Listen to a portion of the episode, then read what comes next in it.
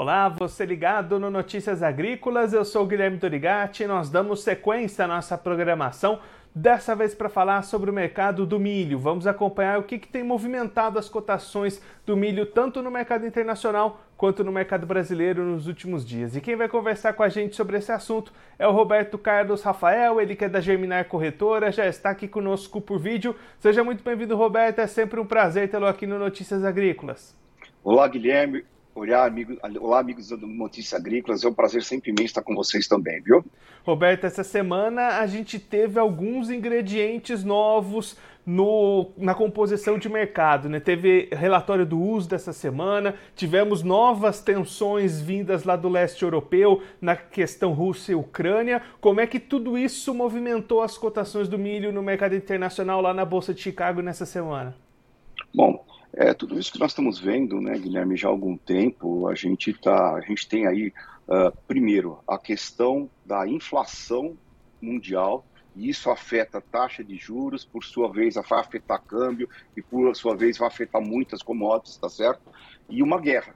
Quer dizer, isso tem sido os fatores que têm deixado o mercado muito estressado porque a, as informações chegam às vezes ao longo do dia e mudam ao longo do dia com uma facilidade muito grande. Tá? Então, é, pontualmente, o que a gente pode dizer é que nós tivemos aí um relatório do USDA, onde já estamos enxergando um estoque de passagem inferior a 30 milhões de toneladas do milho, tá certo? Uh, motivados aí por reduções, só para a gente ter uma ideia, quando a gente teve a primeira intenção de plantio da safra americana, a gente falava em 367 milhões de toneladas, que era a expectativa da produção acredito que até em junho já teve um pouquinho acima disso.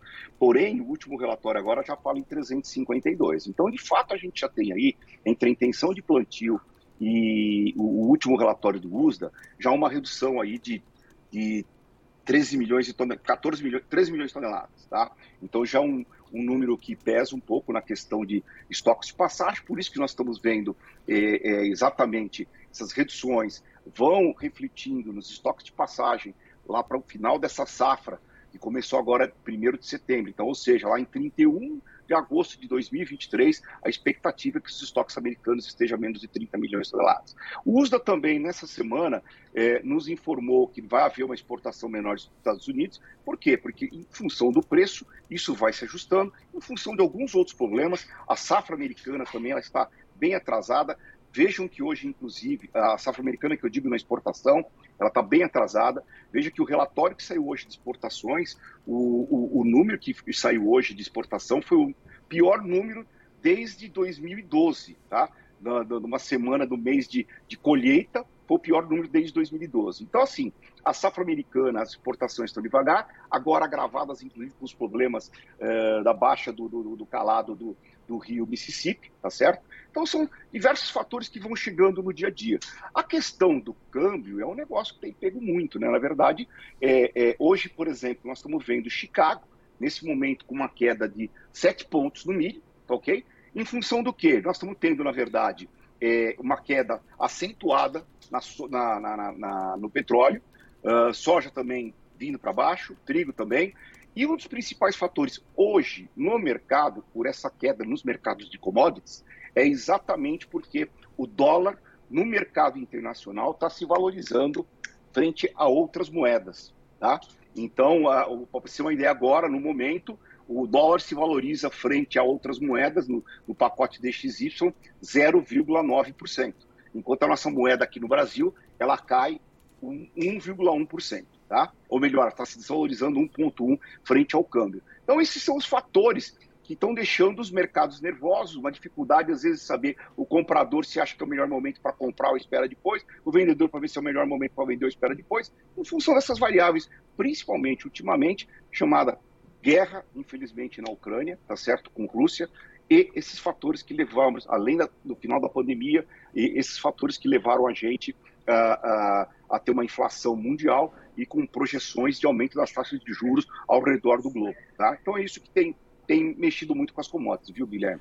E Roberto, o que, que a gente pode esperar daqui para frente? Vai continuar pesando mais esses fatores econômicos para puxar para baixo esses preços? Ou essa diminuição de estoques, problemas de produção na safra pode alavancar um pouquinho esses preços ainda? Puxa, essa é uma boa pergunta, é, é, a resposta que todo mundo quer, só que é difícil a gente cravar para onde realmente vai esse mercado, principalmente nas questões do, do que está acontecendo.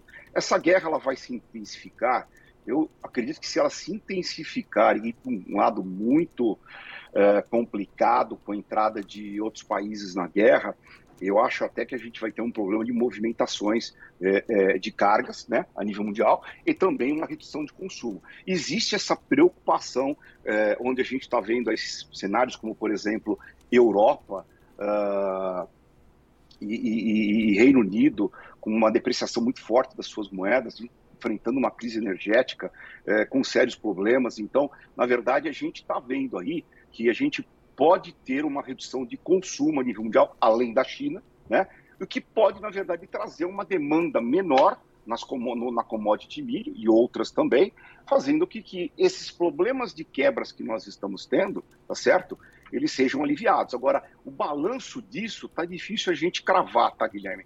O que efetivamente vai, vai acontecer? A gente vai precisar é, de um dia após o outro a gente está sabendo o que está acontecendo. O, o, o, vale ressaltar também que o último relatório do USDA já traz uma redução significativa das, da, da produção da Europa, que também sofreu com problemas climáticos. China, a gente tem muita informação que também teve problema climático, mas o USDA não reporta problemas ainda em seus relatórios, tá certo? Então nós temos aí na Europa, lá em maio, quando se esperava a, a, a, a primeira intenção de plantio, a gente falava em 68 milhões de toneladas na União Europeia. Hoje o USDA fala em 56. Há quem diga que a produção de lá vai ser 53. A China, no primeiro relatório, a previsão de produção era 271. Só que agora o USDA fala em 274, não havendo uma necessidade da China é, por volumes é, é, significativos. Se fala aqueles 18 milhões de importação, continua se mantendo. Mas o fato é que, por exemplo, a China continua a passos muito lentos, fazendo as suas demandas aí na, na, na importação de milho. Então, assim, a gente está com o game aberto, tá, uh, uh, Guilherme? Vai que a gente também consegue uma situação de se acalmar as questões da guerra, tá certo? As coisas começarem a entrar um pouco no lugar, é, é, a questão da, da, da, inflação mundial, aí principalmente Estados Unidos, que está dando gatilho para aumento de taxas de juros uh, todo mês, inclusive agora para a próxima, próxima reunião do Fed, que é no dia 3 de, dia 2 de, de novembro, vai ser um feriado é, praticamente o mercado trabalha com 100, 99% de possibilidade de ser aumento de 75 pontos base. Isso vai mexendo com o câmbio. Só que quando o câmbio nos Estados Unidos se valoriza frente a outras moedas, eles acabam, na verdade, é, é, é trazendo para baixo os preços das commodities lá em Chicago, ok? Aí precisa ver os balanços de, de prêmios, enfim. Mas a gente está num cenário aberto, né? Que continua o mercado, a gente praticamente está vendo ele meio lateralizado há algum tempo. A gente tem visto aí preços no porto entre 87 a 93 já há algum tempo, tá certo? Então o mercado bem lateralizado nesse momento, um viezinho de alta nesse momento em função, uh, tivemos o relatório, uh, temos também uma pressão no dólar, a gente não pode negar que o dólar nesse momento está 5,34, né? Temos as questões também das eleições presidenciais, mas a gente não pode deixar de alertar o produtor, que mas ele bem sabe disso, é que na verdade nós temos aí uma safra que está antecipada no seu plantio, tá certo? E a gente provavelmente vamos ter uma, uma, uma safrinha uh, também antecipada e uma necessidade de abertura de espaço uh, maior do que, do, do, do, do, que teve no ano passado. Então, isso é um fator. Embora a gente vê que as exportações, que hoje no Brasil nós já chegamos até 30 de fevereiro a 30 de setembro em 22 milhões de toneladas, esse mês deve sair mais 6 milhões de toneladas, então já devemos ter algo ao redor de 28 milhões de toneladas acumuladas na safra agrícola até o final do mês de outubro, ok? E os números que estão sendo trabalhados no mercado para exportação brasileira é algo ao redor de 35 a 40 milhões de toneladas. Eu, particularmente, estou trabalhando com 38 milhões uh, nas exportações, o que é é, suficiente o Brasil realmente poder exportar, ok? E ainda ter uma sobra para a próxima campanha, para uma safra de verão também que estão esperando um volume um pouco maior, tá? Um outro detalhe que eu queria alertar é as informações da Ucrânia. A gente está tendo a cada relatório uma informação nova. O último relatório já fala que a Ucrânia vai estar tá produzindo é, 31 milhões de toneladas, podendo exportar no mercado 16 milhões de toneladas. Né? Já subiram 3 milhões em relação ao, ao mês passado. Mas como é que fica essa questão da guerra? Hoje as informações, nesse momento de hoje, são bem diferentes de ontem. que era, na verdade, um aperto da Rússia, já querendo desmontar os acordos, mas hoje já está com um cenário um pouco melhor e que provavelmente a gente não, não, não seja afetado no corredor de exportação. Mas, gente, isso a cada momento é uma informação. Vejam que nós fomos pegos de surpresa no final da semana, no, no, no final de semana passada, com a questão da explosão daquela ponte na, na, entre Crimeia e Rússia, que mexeu muito forte com o mercado de milho na segunda-feira. E Roberto, trazendo aqui para o Brasil agora, você já comentou ali esses preços lateralizados nos portos. O que, que tem influenciado as movimentações por aqui, os preços aqui no país mais calmos nessa semana, né? Sim, ele, em alguns momentos, né, Guilherme, ele sente que nem, por exemplo, ontem foi um dia ah, fora do normal, porque o dólar ele abriu em queda de 1%, subiu 2%, depois caiu ao longo do dia 1%. Nesses picos, nesse, nessa volatilidade do dólar, em alguns momentos a gente tinha Chicago com preço um pouco melhor, uh, dólar um pouco melhor, então nós chegamos a ter negócios no Porto aí na faixa de 93, 93,50, o que aqui, por exemplo, que nós estamos na região de Campinas, né? Uh, poderíamos dizer que, por exemplo, teve negócio no estado de São Paulo que saiu milho uh, para, o, para, para exportação a 82, na região da Sorocabana. Tá? Uh, então, na verdade, desculpa, 82 não, 84. Só que agora esses preços hoje provavelmente já estão recuando, porque os preços do Porto já deram uma recuada também, ok? Então, assim, é, é, é, dá alguns picos, fazem-se alguns movimentos, e isso é a, nível de Brasil, né? Estou falando um pouquinho de São Paulo, mas a gente vê que o nosso indicador é, é, que nós temos aí do CPEA, que é um indicador que é, ele é utilizado para o encerramento dos contratos da B3, ele está praticamente assim, em alguns dias sobe, outros caem, enfim, está é, tá aí ao redor de 85 reais a saca aqui no estado de São Paulo para pagamento à vista, tá?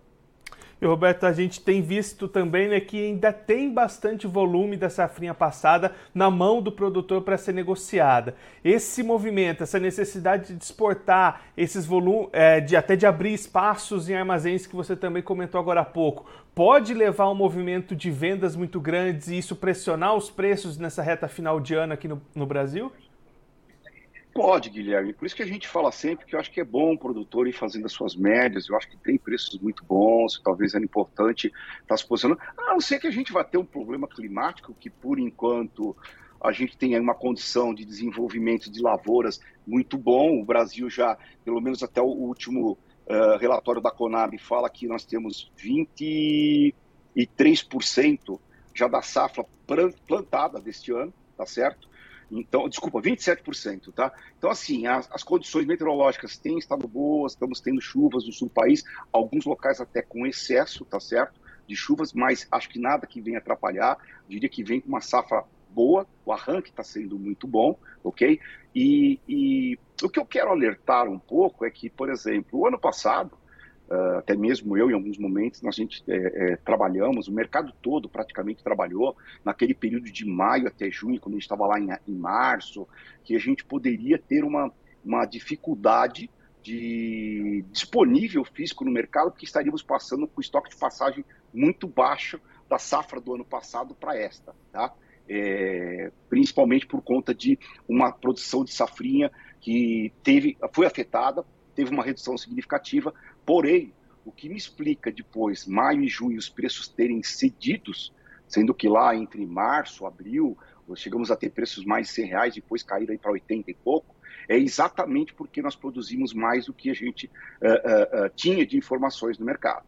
Então, se nós acontecer isto novamente, né, e pode ser que isso seja possível, né, é, é um agravante, né? E, e, e o, o, outro agravante é isso que nós falamos. Na verdade, nós estamos com um desenvolvimento de safra é, muito bom e, que, e também com muito volume de soja, ainda sorgo, milho, na mão de produtores com espaço nos armazéns e que provavelmente é, poderá haver uma necessidade de abertura de espaços.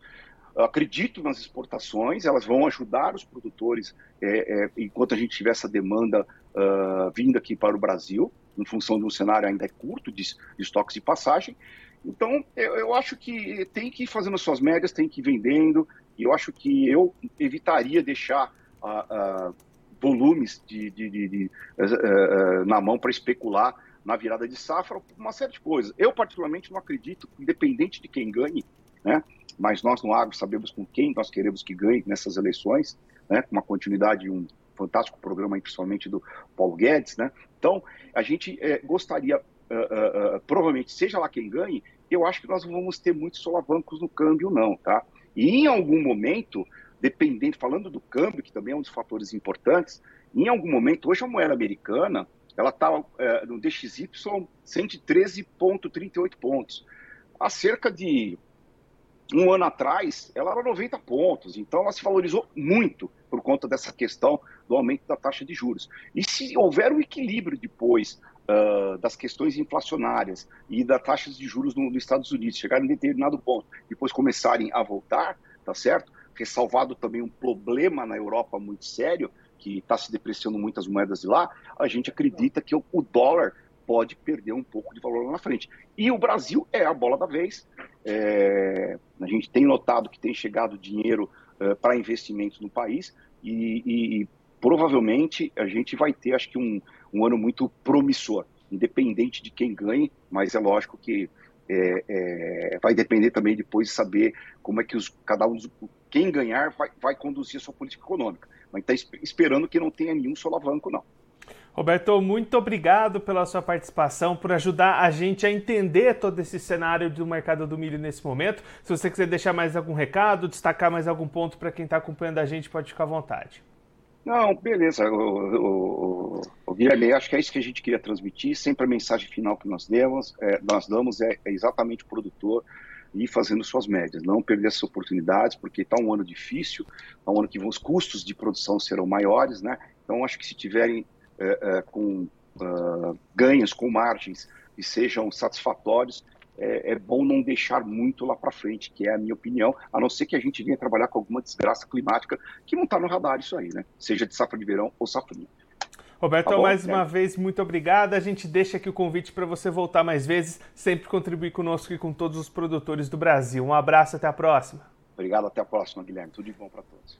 Esse, o Roberto Carlos Rafael, ele canalista da Germinar Corretora, conversa com a gente para mostrar como é que estão as cotações do milho nesse momento e o que, que tem influenciado essas movimentações. Começando lá pelo mercado internacional, Roberto destacando a força bastante grande de questões econômicas, aumento de taxa de juros, inflação, valorização do dólar e toda essa incerteza diante das movimentações da guerra lá no leste europeu entre Rússia e Ucrânia, tudo isso puxando nesse momento os preços para baixo até pesando mais do que problemas com oferta. Problemas na safra dos Estados Unidos, que foi reduzida pelo USDA, safra da Europa também reduzida pelo USDA entre a primeira estimativa e a última, a mais atual divulgada nessa semana. Então é um momento apreensivo em que existem forças puxando para os dois lados. Nesse momento, as forças negativas mais fortes, mas o produtor precisa ficar atento a todas essas movimentações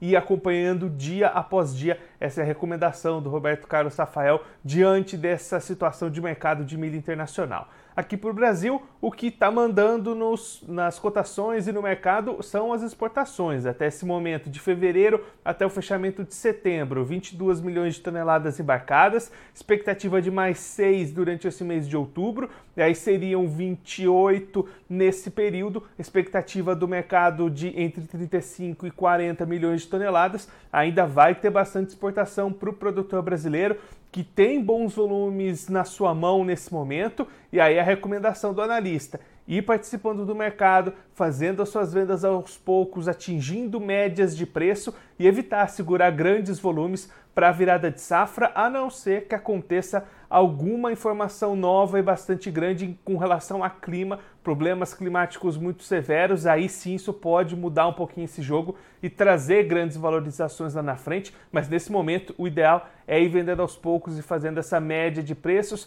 e evitando ficar com grandes volumes disponíveis de uma só vez. Pelo menos essa é a recomendação do Roberto Carlos Rafael da Germinar Corretora. Agora, antes da gente encerrar, a gente vai verificar como é que estão as cotações do milho nas bolsas, começando pela bolsa de Chicago, a CBOT. Você vai ver os preços aí na tela.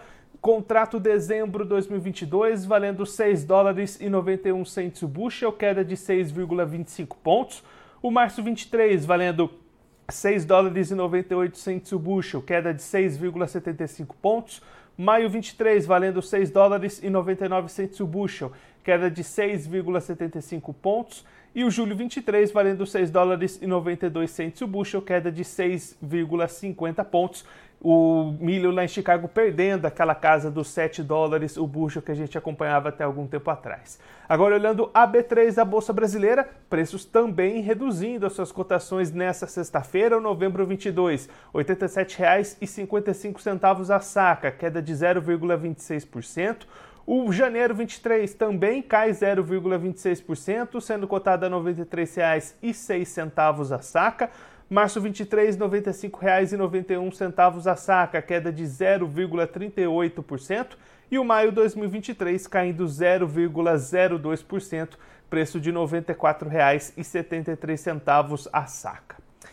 Bom, eu vou ficando por aqui, mas você se inscreva no canal do Notícias Agrícolas, por lá você pode acompanhar os nossos vídeos, as nossas entrevistas. Também deixe o seu like, mande a sua pergunta, o seu comentário, interaja conosco e com a nossa programação. Você também pode clicar no sininho, assim você ativa as notificações, fica sabendo de todas as novidades do Notícias Agrícolas. Eu vou ficando por aqui, mas a nossa programação volta daqui a pouquinho. Notícias Agrícolas, 25 anos ao lado do produtor rural. Participe das nossas mídias sociais no Facebook Notícias Agrícolas, no Instagram arroba Notícias Agrícolas e em nosso Twitter arroba Noteagri. E para assistir todos os vídeos, se inscreva no YouTube, na Twitch, no Notícias Agrícolas Oficial.